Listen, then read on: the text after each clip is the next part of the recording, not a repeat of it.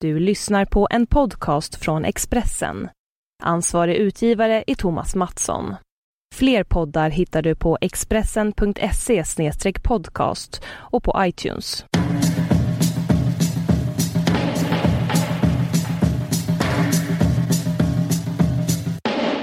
Eh, hallå, hallå, hallå.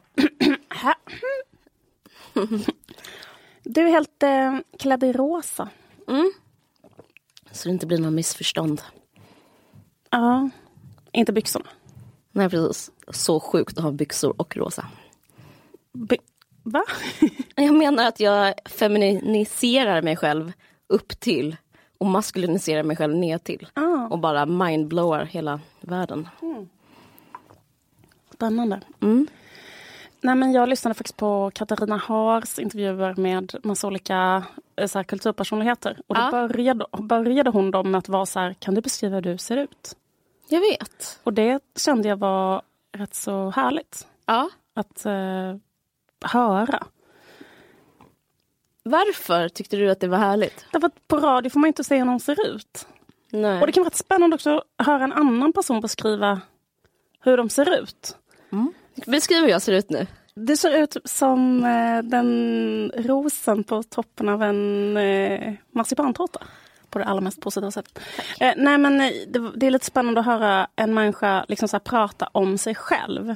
Till exempel var det så här hur Amanda Ooms beskrev sig själv. Hon beskrev sig själv och då var hon så här jag har såna gubbyxor som så gamla gubbar har i Frankrike. Och, alltså, jag vet man såg att, att hon hade liksom en bild av sig själv. Hur hon hade tänkt när hon hade klätt på sig. Liksom, att hon tänker att hon ska se ut som en sån fransk gubbe. Liksom, och, inte. Det, kan, det, det Hon tycker jag låter härligt. Alltså, det, låter så här ty, ehm, det är som att man får vad man vill ha från Amanda Ooms. Hon är ju kompatibel med gubbyxor. Verkligen. Det säger mycket om henne. Liksom. Ja, och en själv. Eller jag känner mig trygg när du berättar det. Jag måste säga en sak om Amanda Ooms som jag säkert redan sagt. Att jag, jag är väldigt glad. Jag är genuint glad att hon och Thåström är ihop igen. Alltså, ta nummerlapp. Har jag sagt det här igen? Nej, innan? jag bara menar att det är liksom det som svenska folket är mest glada över nu. eh, I lin, liksom efter att typ Leonor ska få ett syskon. Ja. Det är en grej som är så här nationsglädje att de blir ihop. Det förenar. Jag läste också i Svensk Damtidning så att det är ju en sån typ av nyhet. Men det känns asfett. Jag har läst allt om det. Jag är så jävla intresserad. Alltså, så här, sinnessjukt intresserad av deras eh, kärleksrelation. Ja, jag med. Har du, fått, eh, har du någon analys? Eller mer än att det är tummen upp? Alltså, de var ju ihop först när hon var 16. Mm. Och sen, de har varit ihop tre gånger. Den sista gången var ju nu när de båda är liksom över 50. Mm. Men de har förlovats också tre gånger. Eh, nej, jag vet inte, min analys är kanske så här att de hade inte kunnat ha det så fett som de hade nu om de hade varit ihop hela tiden. Mm. Alltså om de hade fått barn med varandra då när hon var liksom så här 25 och han var... Eller fattar du vad jag menar? Mm. Då hade det säkert inte varit den magiska, sjuka grejen. Men sen tänker jag på en annan grej som liksom att hennes mamma tog livet av sig. Hon hade en svår uppväxt och hennes pappa typ så här... Eh, hon typ rymde hemifrån och så. Och så var hon bara typ en punkare på stan. Och då gick hon på en Ebba Grön-konsert och då liksom blev hon upp mot Thåström. Och sen så bara bodde liksom hon med honom. Alltså, jag tror att man får en jävla stark anknytning. Hon kanske var ännu yngre, hon kanske var 15. Så vet, så här. Och det liksom blir nästan som en... Eller jag vet inte. Jag, men, men det är intressant att ha en så positiv upplevelse av sin första pojkvän. Jag vet. Jag läste det där som sagt i Svensk Dam och då stod det att eh, hon ser den mannen som hon har barn med eh, det livet, det är kanske 12 år eller någonting, som en parentes hon aldrig mer vill tänka på. Att hon bara Alltså, så det är inte som att hon typ eh, är kär i kärleken utan hon är verkligen eh, eh, Det är verkligen Tåström. Det, det är väldigt fint. Ja, Men också deppigt att tänka på det äktenskapet. Men eh, det är lite så ödes, eh, vad ska jag säga, tror på ett ödet eh, storytelling över det där. Det gillar man ju. Men det kan just vara en sån grej att när man är ung, alltså man präglas så extremt mycket mellan man kanske 15 och 20. Och vissa människor som man kanske delat det med.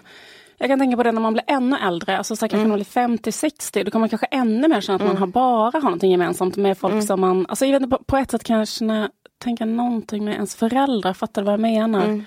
Att deras, ens föräldrars riktigt gamla kompisar Att de liksom, att det finns något band, att man upplevt liksom samma tidsepok. Mm. Eller något sånt där. Som gör att det blir så himla starkt. Mm.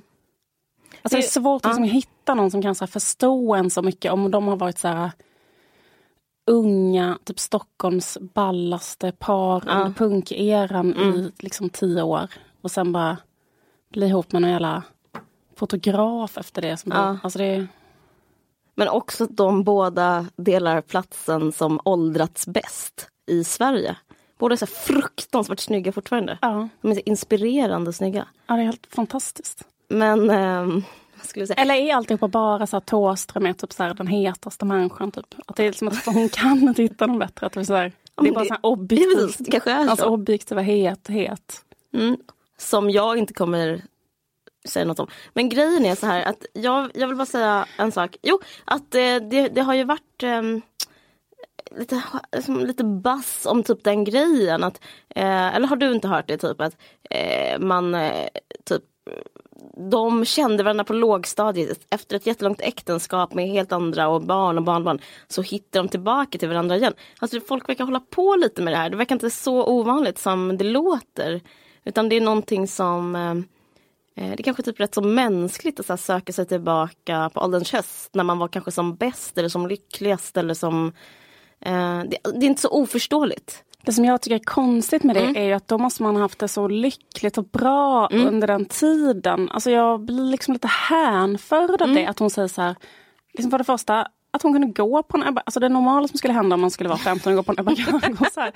Det var så att Thå som skulle ligga med en eh, och eh, ha typ en sån eh, Sån oändlig knullista.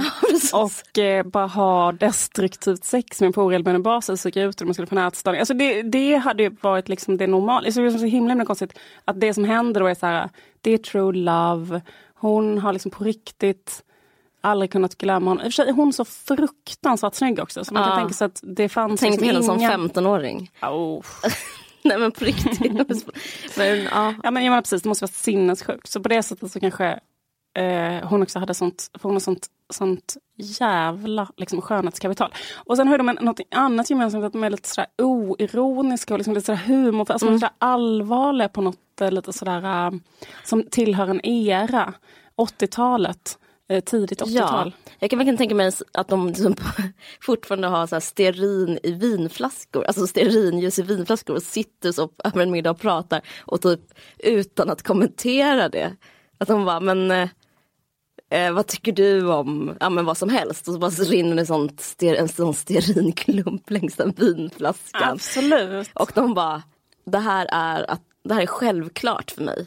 Det finns ingenting att säga om det här. Att de kanske så här, eh, tar svartvita foton. ja. Och att, typ, att ha basker är ingenting. Det är bara det är en mössa. Att man hatar eh, eh, Stockholm. Fast hon hatar kanske inte sig Stockholm. Jag tänker på det att man ser Berlin som den riktiga huvudstaden i Sverige. Så för mig kommer Stockholm aldrig vara det viktigaste staden för mig. Precis.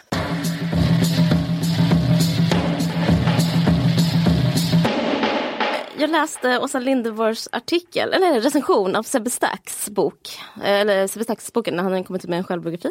Och, Vad eh, heter självbiografen? Den heter Sebbe Stacks Beroendet, brotten, musiken, tror jag. Han har Okej, varit extremt kriminell och typ eh, Han är bara 29 men han har eh, varit tung missbrukare och suttit inne och eh, varit med om rätt så allvarliga brott. Alltså begått brott. Han har, inte, han har inte varit så, han kanske har varit offer också. Men jag bara tyckte det var så kul. Men den var bra. Men jag tyckte det var roligt i hennes recension att hon eh, för att hon, jag tycker det är så roligt med kulturjournalister. För hon har en sån grej att varje gång Kartellen gör något så täcker hon det. Att hon är liksom down med, eh, det är som en rolig sida av vänstern tycker jag. För att hon är så här kommunist typ och sen så är hon så här, men vad, vilken är min musik? Och det, det blir väl liksom Kartellen.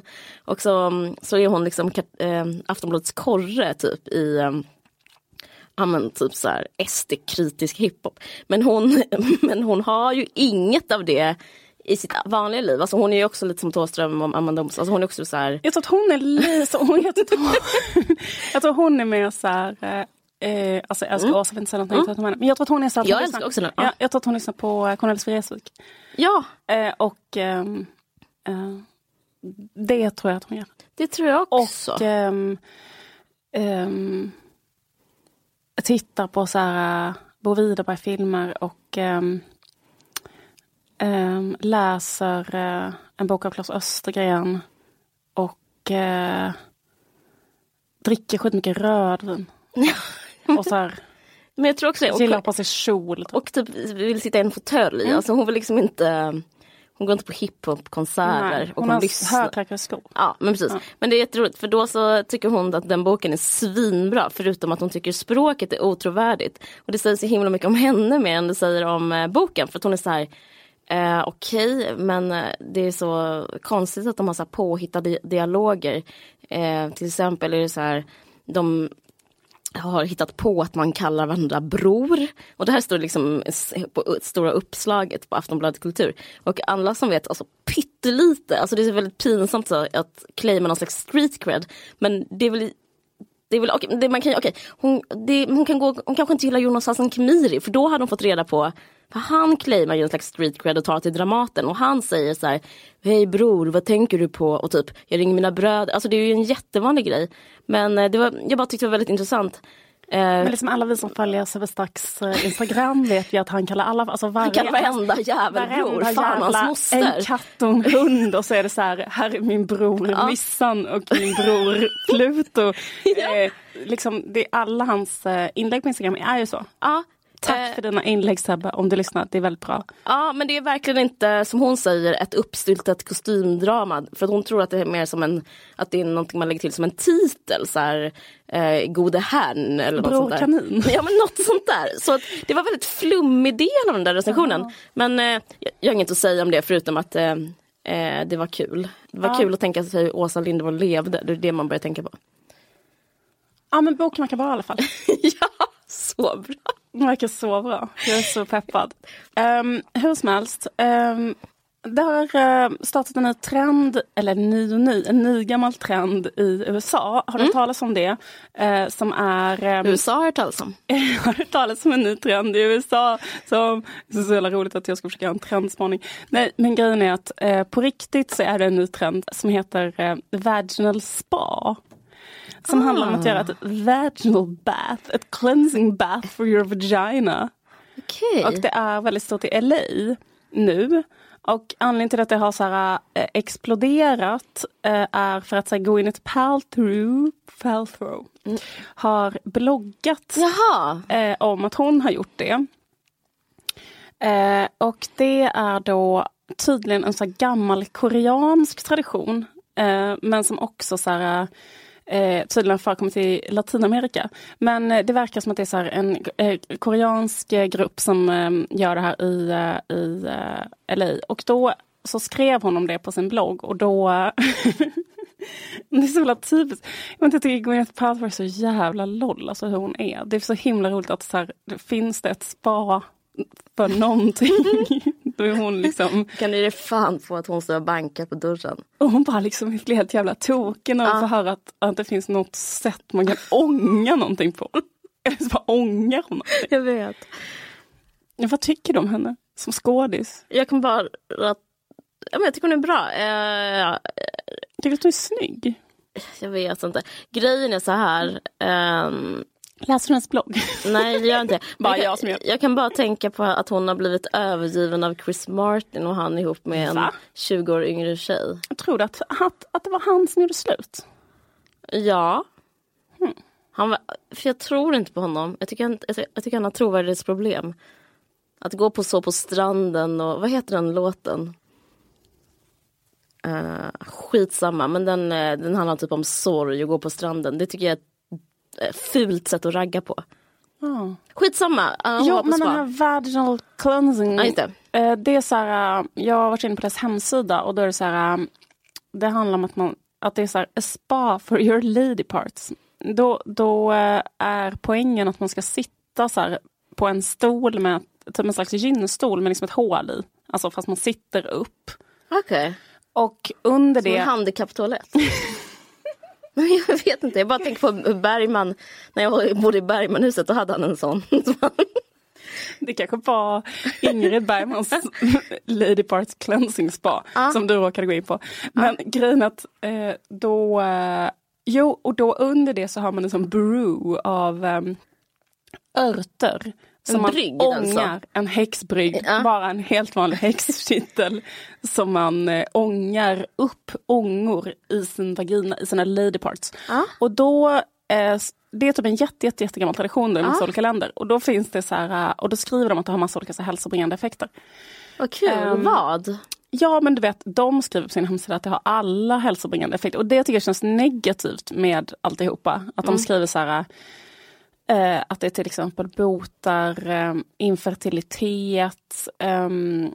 men en grej som jag tyckte var rätt så intressant var att de har en speciell sån som man ska göra efter sin förlossning. Alltså inte direkt efter men typ så här, kanske två månader efter. Och sånt där. Mm. För att det ska så här, ånga och liksom, du vet, fan cleanse eller göra Mm. någon jävla grej, mjukgöra. Det är liksom ett sätt, sätt att, liksom, att, att har så här läkande. Men de här örterna har en jävla antibakteriell och ehm, antisvamp Mm. grejer, bla bla. Det är liksom för att få tillbaka någon slags balans. Mm. Skitsamma. Ehm, men eh, Fan vad gött. Ja, jag vet, jag tyckte också att Ja. det lät gött. Ja, Det är ja. det är så sjukt. Nej men det är bara positivt. Jag, jag, jag, det låter underbart. Alltså direkt när jag hörde om det så tänkte jag så här, varför finns inte ett vaginal ladypart spa i Sverige? Men Vad absolut. fan är det för fel på eh, dagens liksom entreprenöriella ungdom? Varför har ingen gjort ett sånt spa här? Nej, men jag håller helt med. Jag vill åka till LA och göra det nu. Alltså det är så konstigt för att man tänker sig att efter åtta år av arbetslinjen och liksom folk bara stått och gallskrikit om egna företag och ungdom och sånt så, så har vi inte ens ett ladypart spa. Nej, det är extremt låg nivå. Dagens ungdom. Skärp er för fan. Skaffa en F-skattsedel. Skaffa en sån handikapptoalett. Skaffa en häxkittel. nu. Ah, ja.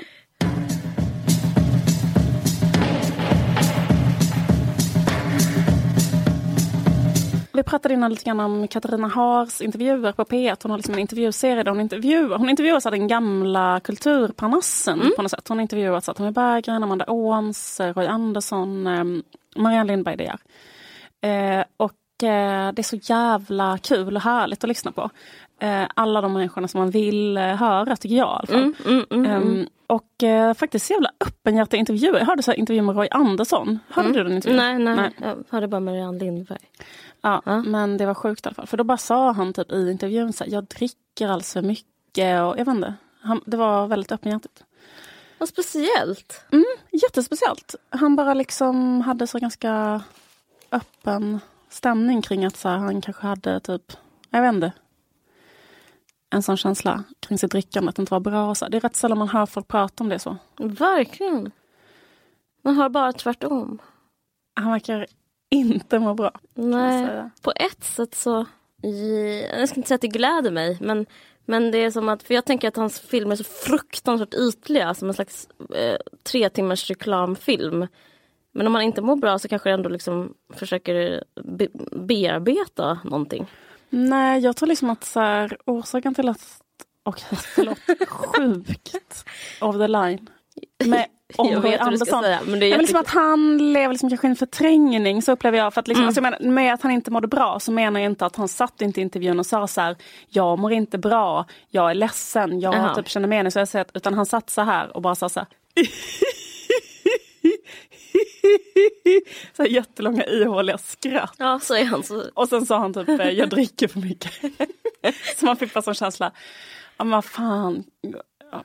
Ja, ja, om man har varit i kontakt med sig själv så kanske det liksom syns i filmerna. Ja, ja, jag fattar. Ja, för de är så, så unikt kaffa. Men okej, i alla fall. Eh, Marianne Lindberg De Eh, Geer. precis, men lyssnade en annan, jag vill lyssna båda på den. Men jag skulle säga att en annan sak som jag tänkte på med intervjuerna var liksom att när man tittar på den här gamla så här, kultureliten i Sverige, eh, som bland annat då Tommy Berggren, alltså alla de intervjuerna jag lyssnade på har ju haft så här, helt sinnessjuka eh, barndomshistorier. Och också att det säger någonting om liksom klass, eh, alltså vad heter det, eh, klassamhället i Sverige och för hur kort tid sedan eh, liksom vad ska man säga, det fortfarande var möjligt att göra klassresor. Jag vet inte om liksom, det kanske är det lite grann nu, men de sitter så här både, alltså Roy Andersson växte ju upp i en etta med tre bröder och liksom en mamma och pappa. Och pappan var så här eh, jävligt paj, men de var så verkligen så här arbetarklass från Göteborg. På ett sätt så var det så intressant, mm. eller inte, att så här, det, det är så jävla möjligt, eller så här, mm. att äh, också um, det kräver ju liksom en social välfärd. Där de här människorna ja. liksom kan ändå typ så här, äh, ta sig fram. Problemet nu i Sverige är att så här, borgarna har typ så här, monterat ner allt det där. Alltså det är så jävla mycket svårare så för en människa nu som bor så här, fyra barn i en etta och liksom har jättesvårt liksom. Som det bor så in i helvetes mycket som människor nu i, i Sverige, Malmö, Göteborg, Stockholm. Liksom. Men jag tänkte också på det med Tommy Berggren för han växte också upp i en etta men också så här, för Roy Andersson var det så här, de hade inte rinnande vatten, liksom, hans mamma blev så jävla glad när hon fick en diskbänk. Men också så här, hur Tommy Berggren beskriver så här, hans pappa som också var så här, gravt alkoholiserad och han och hans mamma bodde hade jättelite pengar. Och sen blev han ändå så här, ja men Sveriges bästa, bästa skådespelare. Alltså liksom att det fanns, eh, det är liksom en eh, det finns i konsten en sån jävla potential att eh, använda trauman och göra det mm. till någonting som blir en drivkraft och blir något positivt. Liksom. Och, eh, um, och att det är så jävla viktigt liksom. Med kultur. Framförallt så här, uh, för människor som är socialt utsatta. Och med ja, ekonomisk utjämningspolitik. Jag tänkte på det, jag tycker det är jätteintressant att du tar upp det för att jag Eh, det var nästan det som berörde mig mest. Hon, både du och jag har sett Tusen bitar, den här mm. dokumentären om Björn Afzelius. Mm. Och då är hon väldigt där, generös och bjuder väldigt mycket på mm, deras relation och hennes känslor och sådär. Men, eh, men faktiskt nästan att den här intervjun var starkare för hon sa det på ett annat sätt. Ja, var så jävla stark. Ja, men hon sa den här grejen att hon jobbade som vårdare och sen så um, så då fick hon sin dipp och då hade han träffat en annan kvinna. Björn hade hittat en annan tjej sånt, sa hon och bodde med den där tjejen. Och då, men då tänkte jag på välfärdssamhället för då var så att hon blev så deprimerad att då fick hon sjukskrivas. Ja. Eh, och, var, och det var det enda jag tänkte på, ja, men det här är, det här Sverige finns typ inte längre.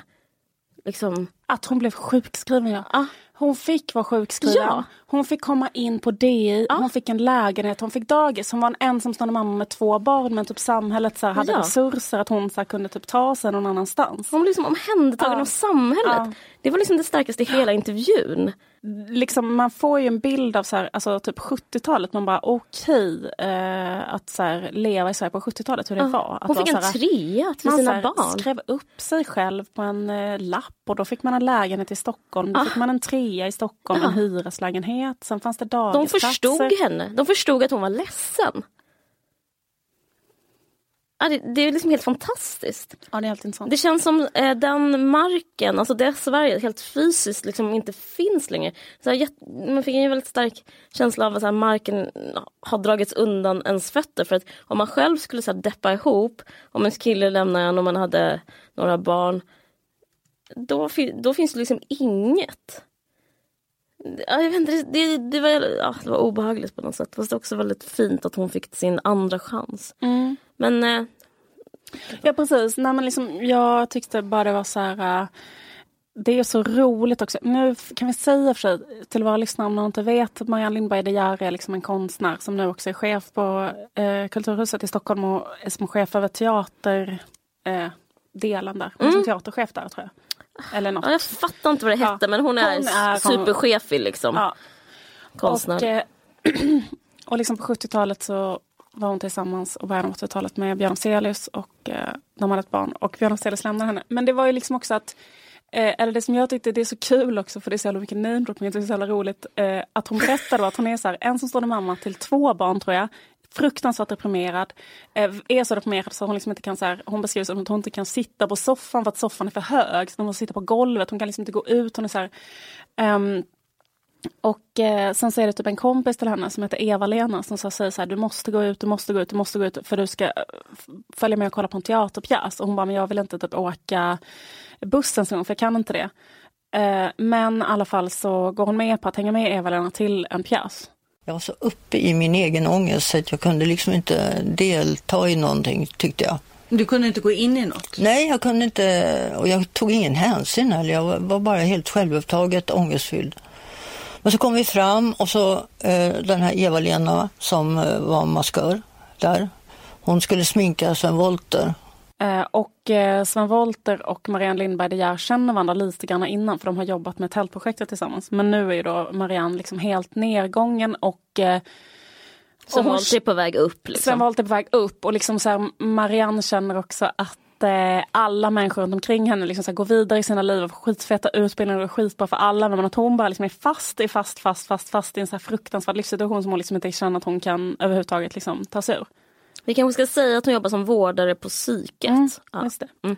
Och så står jag, du vet, en stor sminkspegel. Sven i fåtöljen, han tittar rakt fram på sig själv i spegeln och ser mig som står och hänger bakom. Så tittar han på mig genom spegeln och så säger han så här till mig. Limpan kallas jag, Lindberg. Limpan. Det var ju synd att det aldrig blir något av dig, sa Sven. Jag tycker det är så himla kul att så här, det är så jävla bjussigt att ge, ge mig den här bilden av Sven Wollter. Ja. Tycker du, men får jag fråga dig, du, Mm. blev du illa berörd av att han sa det? Typ tänkte du så här, ja ditt svin. Ja, Ja, för jag tänkte inte det. okej. För sen säger Marianne Lindberg i typ så här meningen efter Mm. och det gav mig en sån jävla push för då tänkte hon så här, hon tänkte ju ditt svin. Ja. Och det är så härligt att hon gör det. Och, Hon sa så här, Och jag reagerar med en gång så här. Jag blev tävlingsinriktad. Jag känner fan, Sven Wollter, ta det i arslet. Ja, det är så roligt att eh, säga Sven Wollter tar dig i arslet. Och sen säger hon så här. Jag tror faktiskt att det där hjälpte mig jättemycket att våga åka upp till Stockholm. Och sen kände jag så här, dra åt helvete, vadå inget blev er slut? Alltså han, han tryckte precis på den där knappen som jag själv har känt att jag, när jag jobbade där, alla andra började jobba med andra jobb. Nu är jag slut, jag är färdig, det är lika bra. Jag är mamma, jag kan gå här och hämta och lämna från dagis och laga mat resten av livet. Och så flyttar ungarna så jag är ensam. Nej. Nej men precis. Men då tänker jag, jag vet, okej det var ju klart störigt. Men jag tyckte det på ett sätt så här, han hjälpte ju henne där Ja. liksom. Och det är klart att det var otrevligt sagt men Ehm, jag tycker ändå så himla inspirerande. Det är också ett sätt att våga säga eh, så till en människa som man kanske tror väldigt mycket om. Eh, och han gjorde ju säkert det, och för att hon var ju hon är superbegåvad. Men jag, jag tycker det är så intressant med det hon sa, för jag tror du och jag pratade om det här innan, om tävlings... Också så här, typ att tävla med framgångsrika män. Jag, för jag har så här super eh, igenkänning. Jag känner inte igen mig särskilt mycket alls i hennes liv. Men den grejen om att så här, men Sven Wollter, vem som är så här liknande motsvarighet idag. Om en sån person skulle säga något till mig Alltså jag skulle liksom eh, börja jobba i Filip Hammar skift. skulle sagt så till dig. Ja men typ. Fan vad synd att det inte blev något av Ja, det. jag skulle verkligen så ge... Det, liksom, det, handlar, det blir något större. Det handlar liksom om så här... Det är så här, vi mot dem. Alltså det, är- det är något... Eh, jag förstår henne så mycket. Att bli så här inspirerad av att så här, slå, hon, slå Sven Wollter på fingrarna. Det är också min drivkraft. Jag känner igen den drivkraften. Jag vill också vinna över Sven Wollter. För han, är så, han har en sån självklar roll i vårt samhälle. Han är så uppburen. Han har det så lätt. Det är Liksom. jättebra liksom, som så positiv affirmation. Den här affirmationen tar dig i arslet Sven Wollter. Ja. Att man skulle kunna ha det nästan på ett sånt så armband eller som berlock så Ja. ska det stå så här, ta dig i arslet Sven Wollter. För det är liksom, det är väldigt inspirerande ord. Eh, Verkligen. inspirerande tanke. Men jag tycker också det är jävligt intressant att beskriva den här situationen. Så här, jag är så jävla tacksam själv för att jag så här, får hålla på med sån skit som jag håller på med just nu. Och du vet, så här, bla, bla, att jag inte behöver ha ett vanligt jobb och så. Att jag inte behöver jobba i princip. Nej, men typ, jag behöver bara göra sånt som jag tycker är kul. Liksom. Jag får bara rita serier, det är sinnessjukt. Liksom. Men jag har ändå liksom haft en sån period, liksom som hon beskriver, just den här grejen att man inte vet så här, hur fan ska man uttrycka sig, vad händer? Och jag kan liksom inte, eller jag, jag tycker det är jävligt intressant att hon beskriver situationen, att hon är liksom 34, 35, hon har två barn, hon jobbar som vårdare. Hon är liksom helt oförlöst, hon har ingen aning om vad fan hon ska göra. För det är hennes kompis föreslår att hon ska bli maskör, men det har hon ju aldrig tänkt på ens en gång. Hon har bara liksom målat men hon tror att det är skitdåligt och aldrig ens tänkt att hon skulle kunna liksom göra något med det. Och, Ehm, men det är, och på den tiden så måste 35 ha varit ännu äldre. Alltså, för jag kommer ihåg, för du gick ju på det. Är inte roligt att hon är på DI? För också det är mega mysigt. Men jag var ju också asgammal när jag gick på DI. Ja, men du var inte ens 35. Men då kommer jag ihåg att det var som stämning att de på DI sa till dig, Sara, när du skulle söka, så här, va? Är du, liksom, för då var du 30 eller 31? Jag var när du- 30 när jag började. Ja, men då var det typ som stämning här, Eh, varför Stina Dabrowski sa att du kommer hoppa av. Jaha. ja, men för att jag, typ, ja, men för att jag redan hade ett liv med hon i och för sig. Men det var att jag var äldst i min klass och typ äldst på hela DI. Ja. Ja. Men tänk då när Marianne Lindberg gick där att hon var tvåbarnsmamma och 35 och sen att hon har sån blomstrande lång karriär framför sig. Det är inspirerande tänker jag också att det, är liksom så här, det är inte för sent, man ska inte ge upp. För jag kommer också ihåg den där grejen innan man så kunnat komma ut med sitt skapande, att man känner sig så jävla håntad av det. Att man tänker på hur gamla alla var när de debuterade, alltså om man vill skriva till exempel.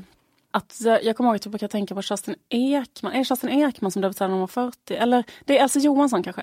Elsa Johansson debuterade när hon var typ dryga 40 med sin första roman. Mm. Men jag tänker också att, jag vet inte om jag är negativ, men jag tänker att den tiden, lite som jag är inne på det här med Sverige som tar hand om de sina. Alltså, jag vet inte om den, jag känner att det kanske inte är så nu. Alltså, jag menar inte att förstöra någons drömmar men det kanske är för sent när man är 35. Alltså, jag tänker på min morsa, hon tog... Förr i tiden kunde man ta obegränsat med studielån. Min mamma tog CSN i 14 år. Eh, det fanns ju till och med ett substantiv de kallas väl överliggare, de som aldrig slutar plugga liksom. Och det, men sen så tog ju faktiskt staten, alltså så här, styrde upp det, men faktiskt rätta, det måste jag ändå säga, jag är faktiskt på deras sida, man kan inte få obegränsat studielån med så otroligt bra så här räntor och lånevillkor. Men, men eh, så jag menar det är också sånt som jag eh, det känns som, som en sagoberättelse på grund av typ sådana grejer också om du förstår vad jag menar. Ja. Fast jag, men, jag menar inte att ta bort din inspiration. Nej, men jag håller med dig och eh, Det är typ så här, Du får en lägenhet och du får göra vad du vill, när du vill, hur länge du vill. det är liksom på två sätt samtidigt. Liksom, Ja. För att det handlar också om vad man själv gör. Men det, Ja. handlar också om, det handlar också om samhället. Ja. Men jag känner mig också som en late bloomer konstnärligt. Alltså det, det, det får vara okej liksom. Ja, men jag vet inte, alltså jag gav ut min första bok när jag var 28 men då kändes det som att så här, nu efterhand, alltså man ser Mm. många som debuterar när de är mycket, mycket yngre. Men jag är så jävla, glad alltså, att jag inte gjorde det. Nej. För att, eh, eller tänk så här, folk som sk- skriver Ja. och så här, skriver och typ skriver i stora tidningar och bla bla bla som är så här 22, 23. Så blir man så här, fy fan vilken tur att jag inte hade det utrymmet när jag var så här, inte ens när jag var 25. Alltså för att man hade skrivit så jävla dumma, dåliga grejer. Ja. Ja men absolut. Jag var 29 när jag debuterade och det kändes... Men då... Men jag tror faktiskt det handlar om självförtroende. Jag minns att min psykolog sa det till mig. Att hur man ser på sin egen ålder. För att alltså, utan att låta så här afrikansk tiden är cirkulär. Jag menar, inte- jag menar inte vad så. Så, så handlar liksom ålder bara om... eh, Att det är bara en siffra. Grejen är att det är Säger det här för att komma undan med att vara ihop med en 17-åring? Jag är faktiskt ihop med en yngre kille. Men i alla fall. Det Nej. Sluta skryta. Förlåt. Det jag, det jag försöker säga är så här. Att vi, jag tycker det är intressant för det var en uppenbarelse för mig. För min psykolog sa så här. Det, det sättet att beskriva sig själv på är inte en objektivitet. Det är, det, det är bara ett symptom på depression. Det är så depressivt att tycka att allt är för sent. För om man tänker efter, jag vet inte om det är ditt fall, men jag kan ta- tala ut för mig själv. Jag minns att jag som 21-åring hade exakt samma känslor eh, som jag kan ha nu om att saker och ting är förstörda, Ja. för sent och eh, därför vill man ge upp. Alltså liksom det är en slags att motivera att, att, att ge upp. Och det är, det har inte med ålder att göra utan det är, så här, det är depressivt bara. Och det är rätt så, det är rätt så, så befriande ny tanke att bara tänka att eh, det är inte för sent. Eh, och det, väl, det måste vara det som hänt Marianne Lindberg De Geer Ja. också. Det är så jävla, ja men precis, det är verkligen ett tecken på friskhet att Ja. tänka så här, det är fortfarande möjligt, jag kan liksom ändra något om jag vill det och så där. Men eh, jag, jag tänkte på det också, för när jag började rita serier, då var, eller jag kanske ritat lite grann serier, men jag började liksom mer göra det mer aktivt. Då var jag typ 23 och då bodde jag liksom i en lägenhet och då gjorde jag ett eh, fanzine med min kompis. Men det som, är, det som jag kommer ihåg att jag tänkte då, var att jag tänkte så här, det här är typ lite pinsamt för att jag är lite för gammal. Typ jag är lite för gammal, jag är 23 att hålla på nu med något jävla seriefanzine. Jag borde vara liksom kanske 13-14 när jag höll på med det här eller ännu hellre 9. Alltså typ att, Men absolut. men det är så här, Man har sån eh, jävla och, att- och att liksom, ja, men jag liksom att det är dags för mig nu att vara liksom mycket mer vuxen. Eller jag tänkte så här, Det är liksom inte, det, det tänkte också liksom när jag ge, sökte och gick en skrivarlinje Mm. att så här, eh, och det var också så jävla ung så här, i efterhand. Ehm, Jag känner var- exakt samma sak, att jag borde här- skämmas. Borde skämmas, så här, får man ha så kul? Får man vara så jävla unnig så att man bara så här, bor på en folkhögskola och lever livet? Alltså, det är något man kan komma ihåg. Ja. Eh, jag har sett nya avsnittet av Mad Men. Finale. Mm. Säsongsfinal av Mad Men. Alla känner säkert till Mad Men för nu är det, är det nummer... Är det säsong sju nu? Jag tror det. Ehm, eh, det är intressant för att han, Don Draper som det handlar om, han har hamnat i total eh, kris nu. Det kan man ju tänka sig. Alltså, det, Kommer det, du spoila det här avsnittet? nej, utan Nej. det här är hans biografi. Det här är inte liksom hans eh, i själva avsnittet utan i hans riktiga liv. John Hamm heter han. Ja, ja, John Hamm ja. Mm. Ja, han har, Det har jag läst om. Ja, han har hamnat i total kris. Han har blivit alkis. Han har blivit alkis. Eh, det är ingen spoiler om jag säger att Don Draper också är alkis. Jag tycker så himla, ja, jag vet inte, det känns så, det säger någonting om hur Mad Man är, att hur, hur bra det är på ett sätt, eller så här, hur mycket det betyder, hur mycket han gav. Och, för att han, kan, han, han har väl värsta separationsångesten, han har värsta krisen. Har han liksom, är det för att han har druckit riktig sprit hela tiden under inspelningarna? Nej, jag tror att ehm, det är någonting med identif- identifikation med rollen men jag tror definitivt handlar mer om att eh, om han inte är Don Draper då är inte han någon. Och, för han var verkligen Don Draper, han är så himla bra som Don Draper. Ja, jag tror att han eh, har separationsångest som. Men jag tänkte Ja. på en grej, att han måste ha fått, alltså, han dricker kanske inte riktigt sprit när han spelar i liksom. Nej. Men vissa gör ju det, alltså eh, JR i Dallas gjorde ju det och Ja. fick så transplantera sin lever och var så grav alkoholist. Ehm, men en grej de gör i Mad Men är att de röker så jävla mycket cigg. Ja, Och det tänker jag också, de borde ju typ få lungcancer bara av att vara med där. ja. Ja men, Eller emfysem eller i alla fall liksom beroende av cigaretter. ja, men absolut, men det, det tycker jag också säger något om hur bra det är. Att det liksom alla bara ger Offra livet. de offrar livet för de rollerna. Men jag tänkte på Pippi Långstrump, vad heter hon? Inger... Um, något. Typ, inte I Nilsson. Ja, Inger Nilsson. Det är liksom vår version av uh, Don Draper. Liksom. Men för, för det kommer ju, han, han, kom, han kan ju aldrig få någon annan roll. Tror du inte? Men vem skulle det vara? Men jag, alltså, jag tror att eh, det är lite Pippi över eh, Don Draper. Att, liksom, att ha den här eh, stigmat liksom, av, att, av den, liksom, den, ens- ens livsroll. Att det är så här på gott och ont. Vi- Vad gjorde han innan? Ingen vet, ingen bryr sig. Vad gör han efter? Ingen vet, ingen bryr sig. Men det är också lite grann som kanske, eh, vad heter det, Sarah Jessica Parker. Ja. Att hon kan inte så spela en film, fast hon gör ju det ändå. Men... Gör hon det?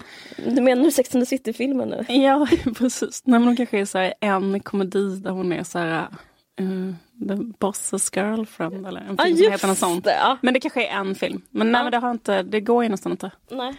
att spela samma roll. Fast samtidigt har jag väldigt svårt att så här, känna så här, riktig sympati för Hollywoodstjärnor. Eller jag vet inte, det är jättesvårt att så här, se dem som offer.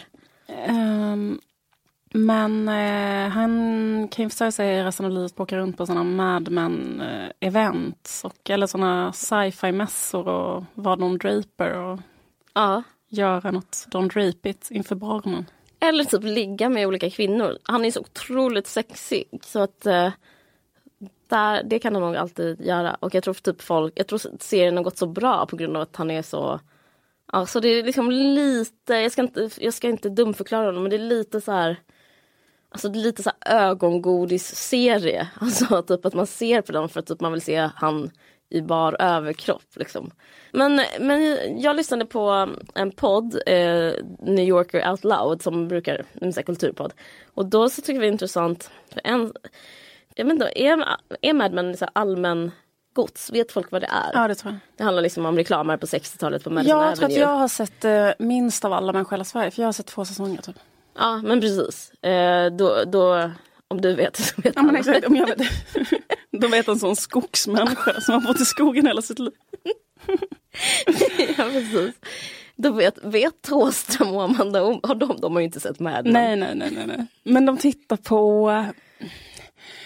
Tittar inte de på en film av jo Jim Jarmusch? Jo. Tittar inte de på uh, Nights on Earth? Jo. Medan de lyssnar på Tom Waits. Jo. Och sen äter de kött. Ja. För de är inte vegetarianer De har- än. Nej, det har inte, det har inte lanserats. nej, nej, nej för fan. Ehm, så är deras liksom fredagkväll. De har typ inte ens börjat med olivolja. Jag tror att liksom de är så långt borta från nutiden. Men hur som helst, den blev rätt så kritiserad i början när den kom för att de rökte, att den var så demoraliserande. För mycket så att man har en, man tar ett äktenskap, man har en älskarinna, man ligger med horor och älskarinnor, man röker och dricker. Och allt som är dåligt i livet, ett så här okristet liv på något sätt. Blev den kritiserad för det? Det minns inte jag. Vad sjukt. Ja, Kanske av kristna. Vem? Nej men inte kritiserat kanske men det togs upp mycket. Jag kommer ihåg att jag jobbade på Rodeo, det var 2007. Och det var liksom så otroligt, det, det var väl, så- togs upp väldigt mycket att de rökte och drack. Eh, nu är det väl svårt att förstå. Men det är kanske också det att man brukar liksom inte se det på tv. Nej. Eh, att det kanske, på ett sätt så är det ju lite banbrytande att det inte är tillrättalagt. Precis. Um, liksom för nu för tiden, 2007, Ja. räknar nu för tiden, eh, då skulle man inte göra nyproducerat uh, drama där, där alla, alla, alla, alla, alla rökte. Nej precis. Men jag tyckte i alla fall det som intressant var med som hon sa podden, eh, den här Emily Nussbaum eller vad hon heter. Som, Ja, från den här New Yorker. Ja, precis. Att hon bara ja, eh, berättade att äldre kvinnor hade svårt att se på det här för att eh, de eh, blev så illa berörda av att minnas hur sexistiskt det var på 60-talet. För det är ju väldigt bra, det är väl skildrat, alltså sexismen. För sexismen fungerar som ett slags det är liksom som, vänta, fjärde huvudpersonen eller någonting. Alltså det är verkligen så här subjektet. Alltså den drivs av sexism den här serien. Eh, och, Det, är så ja. jäv, det tycker jag var en jävligt bra analys Ja. av Mad Men, att de sa så här att de, de Ja. tre karaktärerna som det liksom ehm, eh, kretsar kring, eller som allting, alltså det Ja. handlar om så här, tre olika sätt att vara en jävligt så här, eh, en kvinna, en jävligt eh, hårt patriarkat. Ja. Liksom dels är det då Don Drapers första fru, Betty, Ja. och sen Peggy som, som är- försöker så här, äh, göra karriär i liksom en extremt manschauvinistisk bransch och sen är det eh, Joan som är liksom eh, typ vampen som är sekreterare, så typ superklyschig kvinna på 50-talet. Men Som sen blir delägare. Som att hon, så de gör, eh, Eh, både Peg och hon får chansen. Men även då så är de offer för de, de här patriarkala strukturerna. Och det, det, är så, ja, det är så jävla väl skildrat. För att de två, alltså i en drömvärld, i typ en, en feministisk våt dröm, så skulle ju de vara kompisar. Och så här, typ you go girl, we can do this together. Typ. Men det är istället så att de söndras. Liksom. De, deras relation är obefintlig och de så här strider mot varandra. De sitter i ett eh, styrelserum och så ska de sälja Joan och Peggy ska sälja eh, strumpbyxor till en firma som heter McCann. Och då säger eh, en av de här gubbarna till Joan eh, på engelska, men får jag bara fråga dig en sak? Eh, och hon bara, ah, vadå? Eh, varför inte du i bh-branschen? Och eh, det här är liksom, hon är en, en, en part i affären och han är en annan, liksom, hon är vd för det här företaget. Och hon bara, vad menar du? Jo, för att du är så otroligt naturbegåvad på den fronten. Att hon har liksom jättestora bröst. Och då ska hon ändå så här seal the deal, hon ska ändå gå på middag.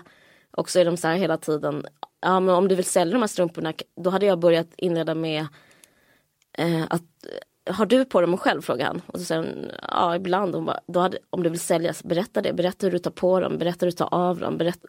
Total vidrigt sexism. Det är, som, det är intressant, okej, ja där har vi det. De, de har precis sagt det här och eh, det är så här lite, oh, lite så här jobbig stämning, så här dålig, dålig vibb. Och Peggy sitter där och typ försöker rädda situationen, bla bla bla. Och sen så är de i hissen, eh, Peggy och Joan efter mötet och ska ha lite eftersnack och kanske så här, ska vi eh, käka lunch? Och då står de i hissen och då säger då säger eh, Joan att hon bara, ibland vill jag bara spränga den här byggnaden, alltså den här på Madison Avenue. Och då säger Peggy så här, eh, you can't expect to dress that way and in the same time talk that way and get respect. Och det är så himla det, och då säger hon så här tillbaka I don't dress the way you do because I don't look the way you do. Det betyder typ i sammanhanget att hon är, att Peggy är så jävla ful och Joan är så jävla snygg. Hon har det men Peggy har det inte. Men jag tycker det är så jävla intressant för det påminner mig typ om det, det, det är så bra skildrat att det finns. För det är typ Jag, jag började typ så tänka på en sak jag läste så på Facebook på så Kakans Kakan har skrivit om som sminktips. Man kan bara få en obehaglig känsla av eh, det här är mycket, mycket, mycket så längre tillbaka och det är mycket värre och det är mycket mer så söndrande men det är så hemskt att hålla på så och shamea varandra och typ säga att fem, feminina grejer man kan inte vara allt som kvinna, att man ska typ så bära en slags skuld själv. Alltså vi var inne på det här när Lena Andersson pratade om att man inte ska sminka sig, man ska inte pynta sig om man är emot könsmaktsordningen. Jag vet inte, jag tycker det är väldigt så här, jag vill så här beundra Madman för att de så illustrerar det, eh, kanske inte vaggan till det, men liksom att det finns liksom kvar som så här rudiment i vårt samhälle idag, att man, att man bär skuld om man är feminin på något sätt. Absolut. Det som Kakan skrev, jag läste också, jag ska bara mm. säga, det var typ att hon hade gett tips på så här scrubs, typ mm. ansikt, typ tio tips eller något sånt där. Och då mm. hade hon blivit så väldigt kritiserad för det för att folk jämförde det med att så här, banta eller att vara intresserad av feminina grejer är så dåligt. Men det var väldigt bra tycker jag att hon sa, sa ifrån. Hon sa ifrån på ett väldigt bra sätt. Um, tycker jag. Men jag tycker att det är jättemycket, alltså jag kanske är en mig i det där att inte riktigt kunna kolla på Mad Men för att det är för hög igenkänning. Alltså, för att du känner det så här, brings back sexistiska memories? Ja, typ. eller typ ja, att det är så Det är smärtsamt. Ja, eller att man kan känna igen sig. Eh, ja, jag tycker, och, och att man tänker på sina anfäder, eller vad man ska säga. Alltså... Att man, ja, man ömmar för kvinnorna? Tänk, liksom. Jag tänker på mina egna mm. kvinnliga släktingar bakåt i tiden och sådär. Och jag tänker på mig själv också mm. Men det är intressant det där med så här, uh, har du, du när minns den, den situationen när någon gör ett sånt sexistiskt skämt som mm. han gjorde då, eller mm. skämt eller vad det nu mm. är. Eller det är sexuella trakasserier ah. då. Men uh, jag har varit med om det jättemånga gånger. Mm, precis, det är en så jävla obehaglig grej den där grejen att man står så här och man bara va, va? Och sen alla runt omkring bara skrattar helt plötsligt. Ja. Och så är man själv så här, att man inte har fattat riktigt eller typ så här, the jokes on you liksom. Ja, jag vet. Vad tänker du på? Du tänker du är glad? Så, ja, men jag tyckte det var så otroligt komisk grej för att jag, när jag åkte buss sist, ja. då var det så här eh, svin många EU-migranter som var på bussen för de skulle åka till ja. så här ett live, en, liksom, Eh, och då var de så på så jävla gott humör och då satt jag mitt emot två killar och då började de två männen eh, liksom eh, sextrakassera mig så jävla mycket. Nej, och då var de så här eh, eh, fast jag kan, inte, jag kan inte prata om det här. Så, men, det, men, men, jo, det kan du. Men det, men det var så det, är så, det är så himla awkward så att det är så här, äh, man bara, men vad håller ni på med? Alltså det är så här, eh, att de var så här, de höll på att säga så här, give me a little kiss. Eh, och så var, var de hela tiden så här, bara lusade på give me a little kiss. Och sen var det så här, eh, vi vill ha ett telefonnummer. Eh, alltså skitsamma. Men det, det var liksom bara så eh, udda för att så här, den och samtidigt så blev jag så glad för att jag bara så här, den relationen jag brukar ha med ehm, eller de har ju så, hade ju kvar sina så tiggarmuggar så först ja. när de började approacha mig så tänkte jag så att de skulle be mig pengar men så gjorde de inte det utan de ville så här, ha min telefonnummer och säga mm. att jag var snygg och att jag skulle ha en liten kiss om dem och jag ville gå och träffa dem och sådär. Mm. Jag bara garvade när det hände för att det var komiskt. Men jag tycker det är komiskt för att, uh, nej okej vi kan... Säg varför det är komiskt. Nej men för att jag bara tänker typ så att, det, att de har så jävla jobbigt ja. i, i, ja. Alltså det är så, det är ju allas problem just nu för ja. att så här, hur fan kan vi leva i en värld som har personer som behöver tigga, något är så jävla fucked up. Mm. De lider, alltså det, är mm. typ, det haglar ute. Mm. Men att de typ tydligen inte har det så jobbigt så att de att det alltid, alltid finns lite plats för sexism. Ja men det var det som var så himla kul. Det var det som gjorde liksom att jag var så här, det här är som en um... Alltså det här är så himla, jag bara säger jag kan typ nästan inte riktigt tro att det här händer. Det är liksom. som man tänker på det, ehm, ja men jag vet inte, men det fånglägret nu Alltså palestinska fånglägret som är så, det mest omänskliga som hänt ja, 2000, eller hur många är det?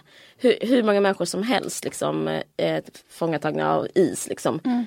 Alltså det är så sjukt för alltså, med den här alltså, tankebanan ska man Alltså, jag ger mig fan på att det händer sexism där också. Liksom. Att det blir så evigt. Liksom. Eller typ att det är koncentrationslägren att typ någon orkade. Men det var så sjukt också för att Ja men, ja, men absolut. Att typ det är men det sista som lämnar människan Ja men precis, men jag tycker det är så komiskt med ens egen roll. Alltså så här, för att hela, Ja. alla västerlänningar, eller alla så här, så här, eh, präktiga All präktig Ja. medelklass i Sverige just nu Ja. håller på så här, att eh, operera och stångas eh, och liksom lida och eh, be, liksom, hitta sin självbild liksom, i relation till så här, att det finns en massa tiggare på gatorna utan pengar. Och ehm, det, blir, det, det är liksom så jävla sjukt där, för det är som, jag blir först glad. Jag tänker så här, för första gången så ser här människorna agera på någon egen, på något eget initiativ. Eller fattar du vad jag menar? Eller liksom utifrån Ja. egen idé att så här, försöka styra upp en dejt med mig där. Men liksom så att, alltså det var ju liksom också så sjukt för att hans fru satt så också där precis bredvid och så höll han på här hela tiden och säga så här, där är min fru, där är min fru. Eh, och liksom hon, alltså hur hon hade, ja skitsamma. Ehm, Men det säger ju någonting om typ den så kollektiva skulden. Att, typ, att du inte reagerar som eh, du blir inte offended, du blir typ så uppmuntrad, typ så här, Mm. tummen upp. Alltså, nej men det jag menar att, det, att det, det som jag tycker är positivt det är ju så här att det blir en så himla konstig idé som är så här jag bryr mig om era mänskliga rättigheter på premissen att ni är goda eller något sånt där. mm. Om någon tror att, eh, som det är liksom eh, i början av den här filmen Trevligt folk, att alla där tror att de snor cyklar och så. Men menar, och sen så är kontentan så här, fast de snor faktiskt inte cyklar. Men alltså även om de snor cyklar så finns det typ Genèvekonventionen. De har ändå rätt att så Ja, men de inte ändå- bli eh, halshuggna. Ja men det liksom. finns liksom internationella regler om det finns en konflikt här. Om de sen kommer hit och snor cyklar eller röker marijuana eller sextrakasserar folk. Alltså det spelar ingen roll. Det gör alla människor. Sen Mm. vissa, alltså, liksom, att, att deras här, vandel inte är, är, en, inte en faktor. Mm. Ehm, eller så. I, I en slags ideologisk antirasism. Jag fattar inte ens varför man överhuvudtaget ska diskutera det. Nej verkligen. Ehm, men ehm, Men det, det är ju djupt rotat. Det är ju liksom ett sätt att eh, konservera människor, att inte göra dem eh, nyanserade. Att liksom göra dem antingen till offer eller till goda eller till liksom mm, det, ja, men det, är- det, ja, skit fucking samma, jag kan inte riktigt prata om det men eh, det är lite så här eh, att, att en god så här, akademiker från Iran får liksom, eh, det är så himla underbart men alltså man måste ju också älska typ en dålig arbetare från Iran som kanske är homofob. Alltså han förtjänar inte dödsstraff bara för att han inte, bara för att man inte är så duktig. Det är, så här, det, finns- det, det är bara så här projiceras här duktighetskrav på eh, ja, verkligen. människor som inte är Eller att det ska vara nyttiga eller något sånt. Ja men precis. Men det är intressant just med sextrakasserier att det är så här... äh, det, det är som så här... Det är som den här låten, den här Dr. Cosmos-låten. Jag låg med henne i Tjeckoslovakien, låg med henne i... Har du hört den låten? Nej. Men det är så här... Ja men äh, ja, det är som sagt, det är så här med att bli sextrakasserad, det är så här, jag blev sextrakasserad av Emil Gattman, jag blev sextrakasserad av en rik gubbe i Ja. Stockholm, jag blev sextrakasserad när jag var i eh, Tjeckoslovakien, blev sextrakasserad när jag var i Skåne. Alltså det är liksom, det är så här, det, Ja. det är bara liksom en så evig fond. Verkligen. Det är så här förenar, det är det att vara människa på något Mm. sätt.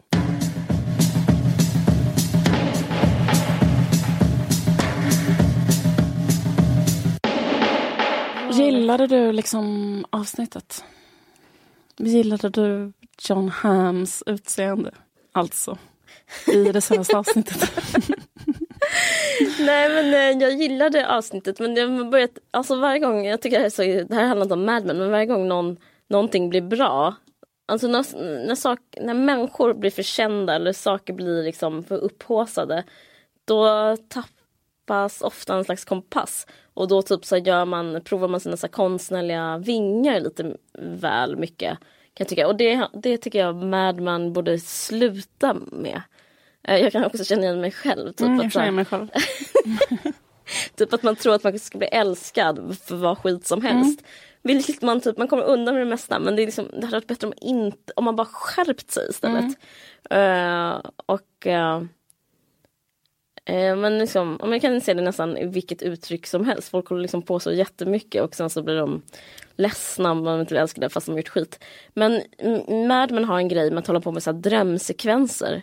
Och det tycker jag att eh, Det var bättre innan när de var ängsliga. Och det kanske om det är någon så här aspirerande konstnär eller författare eller filmregissör som lyssnar på det här. Så, så tycker jag faktiskt det finns en viktig drivkraft att tro att man inte ska bli älskad bara för att man finns till. Finns till. För, att så, för när Mad Men kom så var det så här, ja men det var en det var en så här medförfattare på so soprano som fick prova sina vingar. Okej, okay, du kan få skriva någonting själv då. Och då ansträngde han sig um, till tänderna. Liksom. Han bara liksom kämpade på karaktärsbeskrivningar. Han, liksom, han bara höll på, höll på, på och liksom gjorde det helt utsökt.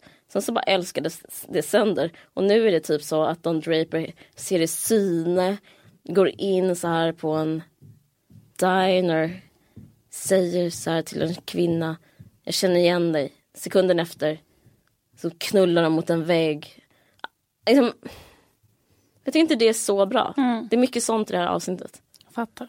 Det, det bör sluta snart, vilket det kommer göra. Mm. Ja. Hur tror du det kommer sluta? Jag vet inte. Jag har faktiskt inte tänkt på det. Vill du göra en förutsägelse? Alltså det kan ju vara så att alla dör och han byter jobb eller att han dör. Jag vet inte. Det, kan, det är en slags tragedi. Alla blir sprängda i en stor, som det var i Tre Kronor. en terrordåd. Kul att ni lyssnar på den här podden. Vet att faktiskt att nu så finns också vår bok på, alltså man kan liksom beställa den faktiskt på Adlibris. Är det sant? Ja, eller man kan liksom i alla fall så klicka på en sån förhandsgrej. Mm. Förhandsbeställa den. Ja, ja, ja. Alltså jag såg det. Jag vet. Nu måste, för jag ska säga när den kommer ut. Den kommer ut på lördag, vilket är helt stört. Okej, men då podden sänds ju på fredag. Mm. Så imorgon alltså mm. kan ni... Men det var så kul, för jag kollade på Adlibris, då var det så här... Um, tips till dig som kanske vill köpa den här boken. För att det kommer upp så mm, andra mm, tips. Mm.